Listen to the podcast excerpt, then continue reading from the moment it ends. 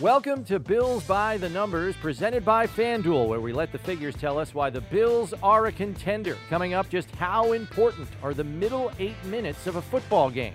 We see how Josh Allen ranks with a new metric that measures how much a quarterback helps his team win.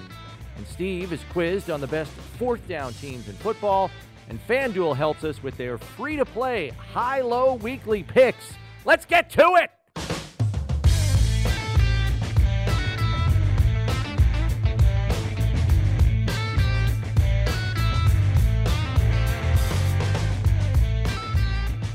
To have you with us here on Bills by the Numbers, presented by FanDuel. Make every moment more. Steve, if you were watching the Manning cast this past Monday night, you heard Peyton Manning and Tom Brady get into an intriguing discussion about the importance of the middle eight minutes of a football game, the last four in the first half, first four in the second half.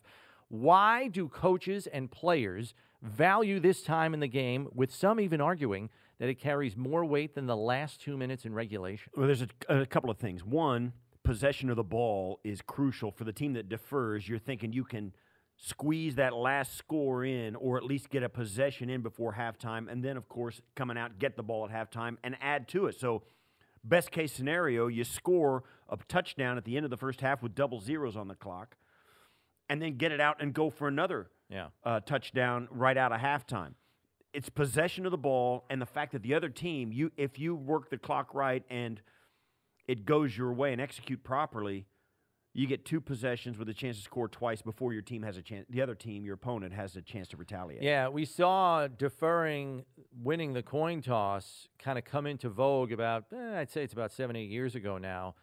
And it's because the numbers and the analytics show if you defer the opening kickoff, you are more likely to have the last possession of the half. And obviously, having deferred, you would get the first in the third quarter as well. So if you can really make some hay on those back-to-back possessions, you're talking about a 14-point swing in the ball game at the very, you know, I mean, assuming you're not going for two-point conversions, but if you put two possession, those two possessions in the end zone, you can swing the balance of the football game. It's a 14-point swing, which is which is a huge number in a league where 75% of the games are decided by 7 points or less. So, yes, it is a dramatic swing in the game and we're going to be talking to Peter Engler from the 33rdteam.com uh, who is the director of scouting and analytics for them, about that, along with this new passing metric that he has for quarterbacks to uh, more accurately measure how quarterbacks are winning, helping teams win football games. So we'll get into that discussion a little bit later. But I did some number crunching, Steve, on this, and by no means is this precise because I could only get my hands on teams that have the largest scoring differential in the second quarter this season. Okay, I'm going to give you the list top to bottom. Number one, Cleveland at plus 37, Arizona plus 36, Tampa Bay plus 33, Buffalo plus 29, Green Bay plus 26, Baltimore plus 24, New Orleans plus 21, and then the Rams and Chargers are both plus 18. So all of those teams are the best in the league at point differential in the second quarter.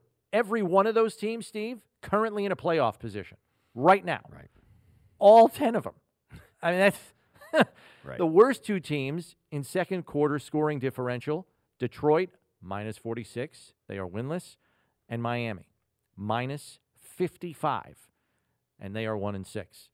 In the third quarter, top teams in scoring differential Las Vegas, Indy, Cincy, Kansas City, Arizona, Dallas, Green Bay, Buffalo, KC, and Indy, the only non playoff teams of those eight squads.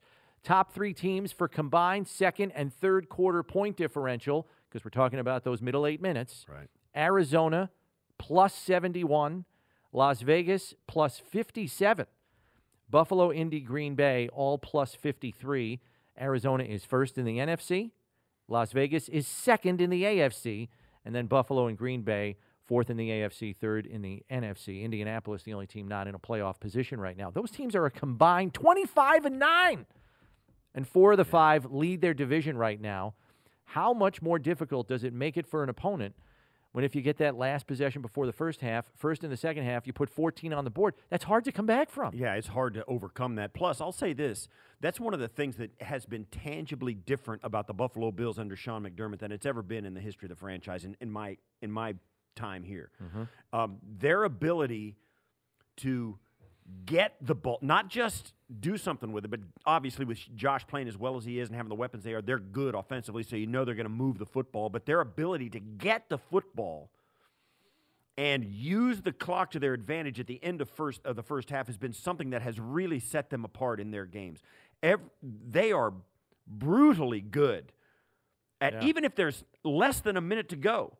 When they get the ball back, they do something with it. They're very aggressive. They use the clock. Yeah, they never sit on it. They never sit on it. And that's something that was, I think, early in McDermott's career as a defensive coordinator coming over and starting head coach, they were a little concerned. Then they got into the analytics. They said, wait a minute, wait a minute. And they started to go for it at the end of the first half. And then, of course, getting the ball coming out of halftime when you win the toss, it's, you know, you turn your offense loose with a new offensive game plan that you've, you've adjusted over halftime. It has really become a hallmark of the Bills and the way they do business. There's no question that it is a big difference maker for this football team and, current- others. and currently, the Bills are on a streak right now in which they have led games at halftime for 15 straight games. It's an NFL Stretching record. back to last season is an NFL record. We'll see if it continues this week against the, Gol- the Dolphins. Okay, good discussion there. Time now for the numbers game, Steve. And we know that going for it on fourth down has become the in vogue thing to do this season as teams are keeping their offensive units on the field to try to keep drives going.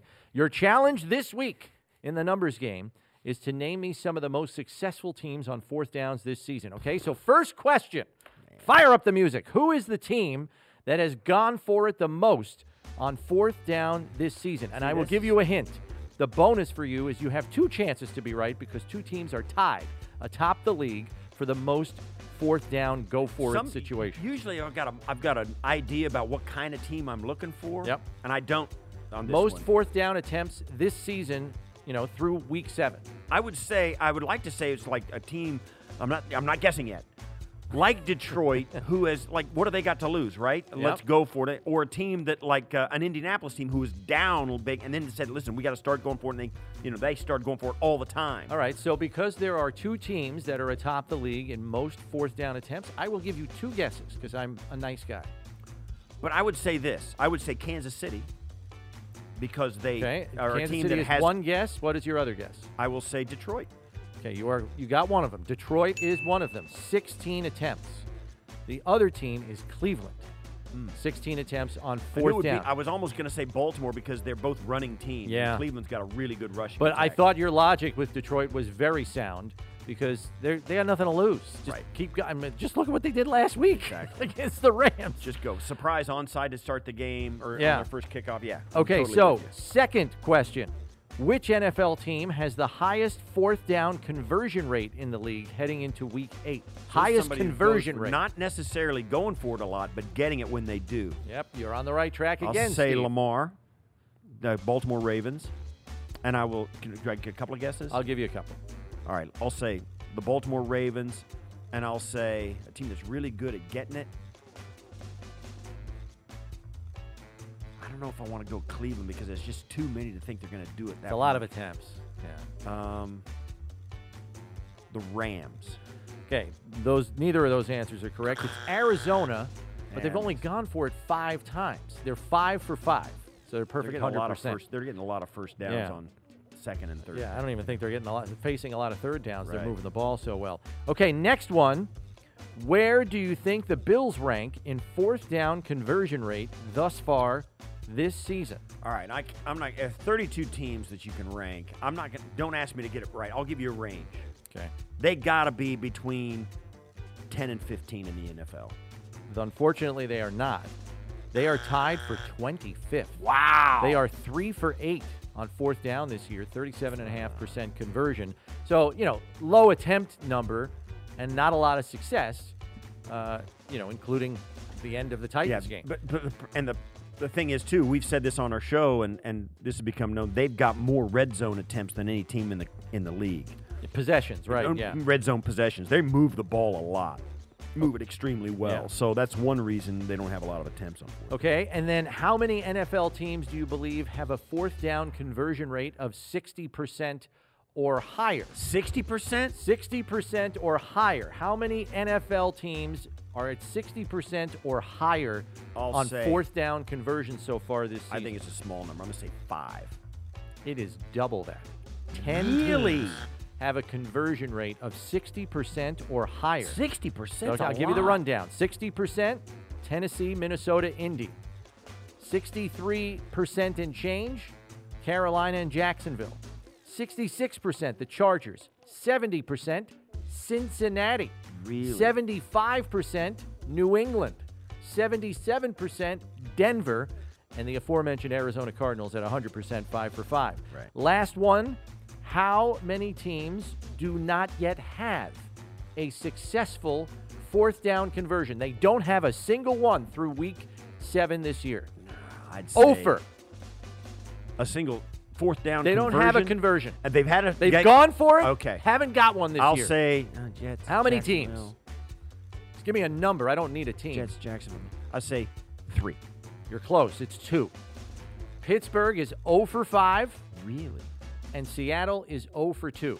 Seattle. Well, Captain Punt, Pete Yeah, Carroll. I Pete Punt Carroll is kind of his nickname because right. they're always punting. Even now, they're still Even punting a today's lot more than the rest of the league. Not bad, Steve. You did all right there in the numbers game. I stunk. That, that wasn't that bad. And we tried to switch it up. Instead of giving you a chart to try to guess all the names, we tried to give you a series of different questions. just to say it like say it like my grandma does. You did good, honey. I didn't didn't do good. I, You want me to rub your head I too? Good job, guy. Yeah, you, you really tried hard. All right, we want to remind our daily fantasy players FanDuel has an offer you don't want to miss. Right now, new customers can get a 20% deposit bonus up to $500 on your first deposit. Just sign up by going to fanduel.com slash bills.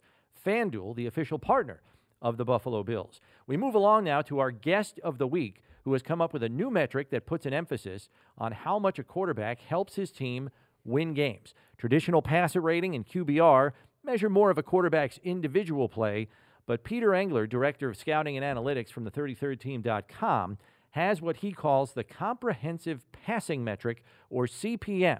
And you'll be happy to know Josh Allen fares quite well in this new analytics. So let's check in now with Peter.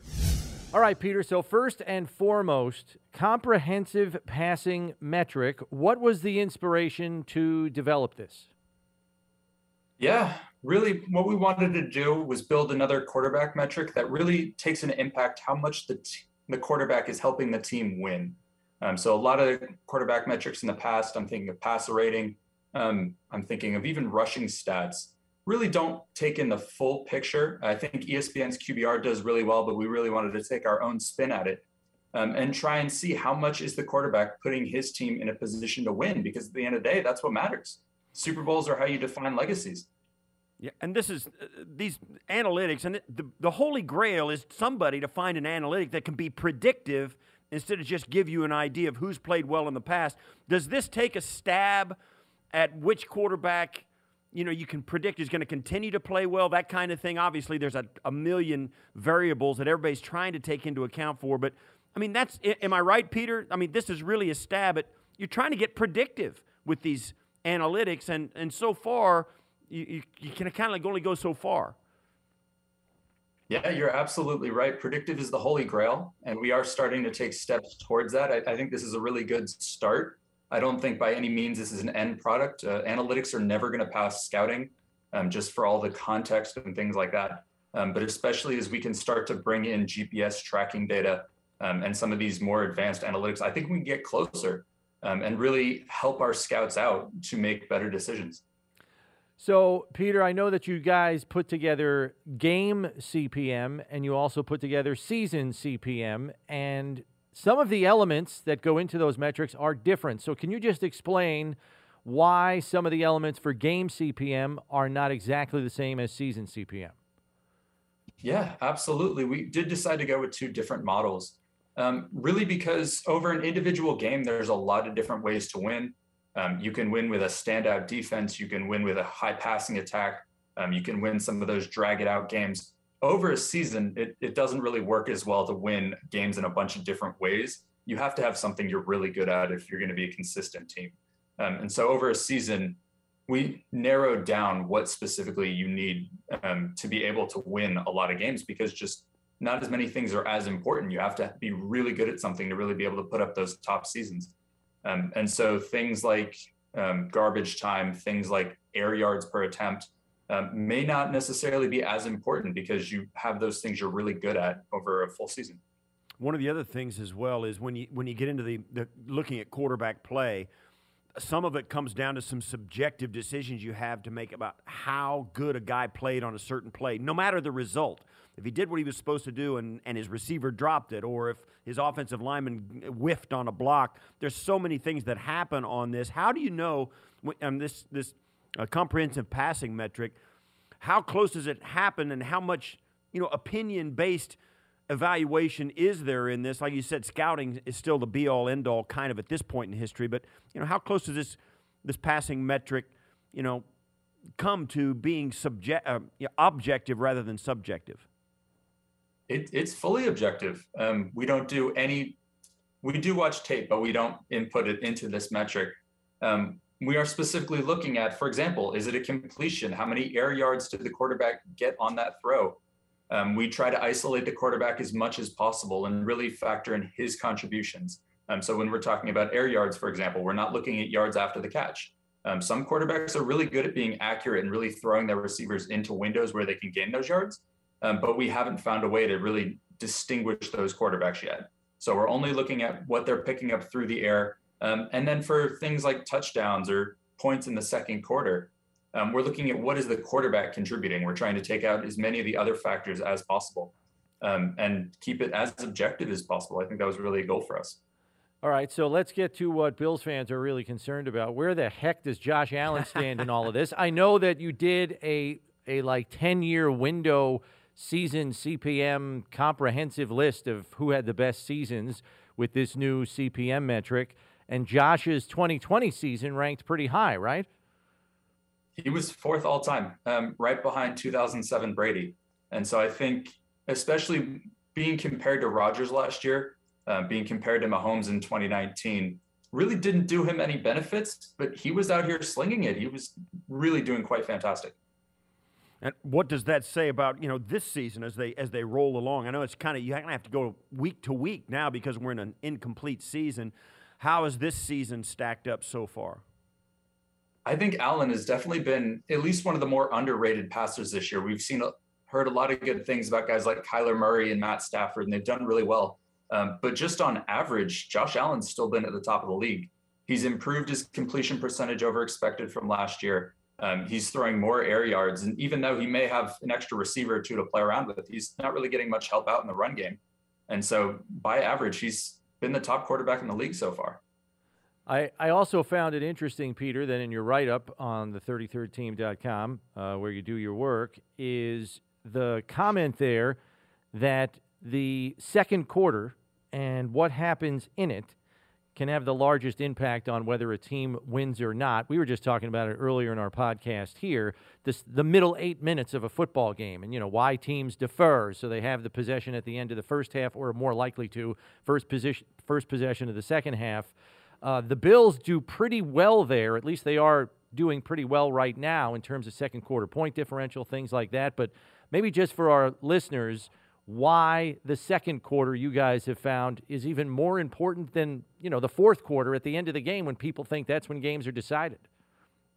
Yeah, absolutely. I think especially when we were working this model through a lot of the coaches that we have on staff and the GMs we have on staff, the 33rd team, I think one of the guys who really stood up and said, "Hey, you should look at the second quarter," um, was Joe Banner, who's obviously has been a long time GM and advisor for the Eagles, and said, "Hey, go ahead, look at how the second quarter compares." And so we ran that study as well. If you score more points in the second quarter over about the past 20 years, you win 71 to 72 percent of your games.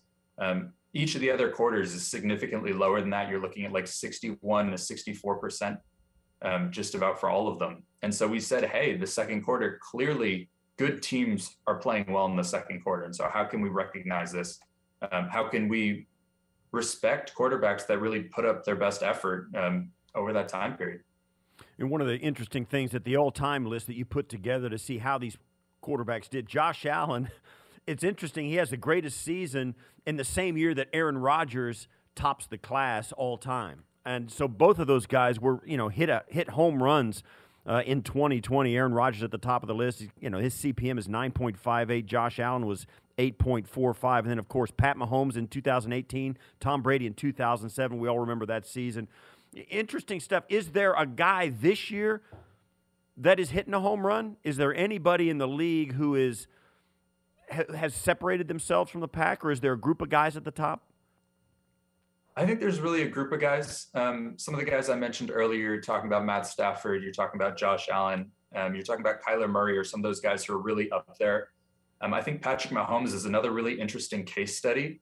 Um, if you're looking just at peaks, so best games this year, uh, Mahomes and Josh Allen, along with actually Jameis Winston in week one, are sort of far and above um, in terms of peak. Um, some of the other guys have been a little bit more consistent, um, so not dropping off as much. So Stafford's been good in pretty much every game. Kyler Murray's been good in just about every game he's played. Um, but I think you are starting to see at least that group sort of distinguish themselves. And as we go on through the year, you'll see guys start to drop off, and we'll really see, I think, what's going to be a pretty good MVP race. Last one from me, Peter. Um, you know, I know the the CPM metric is only in its earliest stages here, but what have you taken away from a limited sample of data? I mean, I know as far as season CPM, you've got 10 years of data that you've plugged in, but what are the biggest takeaways from this metric after predicting or after using its or assessing its predictive ability? And will you have updated week by week listings of CPM on the 33rd team? Yeah, we're absolutely going to move to updated listings. Um, so we just had an article come out last night, um, which does have all the week seven results as well. Um, and so when we were building the model, we, we will absolutely come out with updates, especially I believe we're shooting the next update for the end of the season. Um, but when we were building the model, we were looking at 2006 to 2020. So that was the data um, that we sort of trained the model on. And so 2021 has been sort of the free range. Um, so we wanted to see how is this going to come out and perform. Um, and just over the first seven weeks, um, the exact number is 85% of games were won by the quarterback who had the better CPM. And so there's two quarterbacks in the league so far who have outperformed their counterpart in every single game, and that's Kyler Murray and Josh Allen. That's cool. And so I, I think it really speaks here, yeah. it's really cool. I think Yeah, it really cool. speaks to sort of some of the good initial steps we've taken, and I'm really excited to see where it, where it will go and where it will grow. Yeah, definitely Good a luck. cool we'll be idea. watching the 33rd team Dot to find out more CPM and Yeah. Josh Allen. It's going to be a lot of fun. Thanks, Pete. Thank you guys. Happy birthday to the organization. Okay, Steve, our good friends at FanDuel have a brand new pick'em style game that is free to play on their app. It's called High Low, and you can play along and make your picks for a chance to win a million dollars at fanduel.com slash high low. Steve and I are going to pick our teams for high low here for week eight, which will have us make picks for high low on total points, passing yards, rushing yards, and sacks. So this week, Steve, you've got the highs, I've got the lows. So let's begin with total points. What do we got? All right, my highest points pick this week, it's the same team that put up a ton of points last week against the Ravens. The Cincinnati Bengals facing the, can I just say, hapless Jets You can. defense this week. That's fine. They're ranked 25th against the pass, 29th in points allowed. They just gave up 54 to the Patriots. I think, I think uh, Joe Burrow may ring the bell this weekend. So Oh. I'm picking the, the Cincinnati Bengals as my high point. Quite a few bells, I think. All right, so good pick. For lowest points, I'm going with the Washington football team. They haven't scored more than 13 points in each of the last two weeks, and they're facing a Broncos defense on the road that is still a top five scoring defense with Vic Fangio. So I, I got Washington as a low scorer this week. All right, my next high, high passing yards. High, the thing, the team that I think is going to be tops this week in the NFL is the LA Rams. Stafford and that crew is starting to get the cohesion that they wanted to get when they brought him over. Mm-hmm. They're riding high. They've doing, been doing it all season. And this week, they play Houston.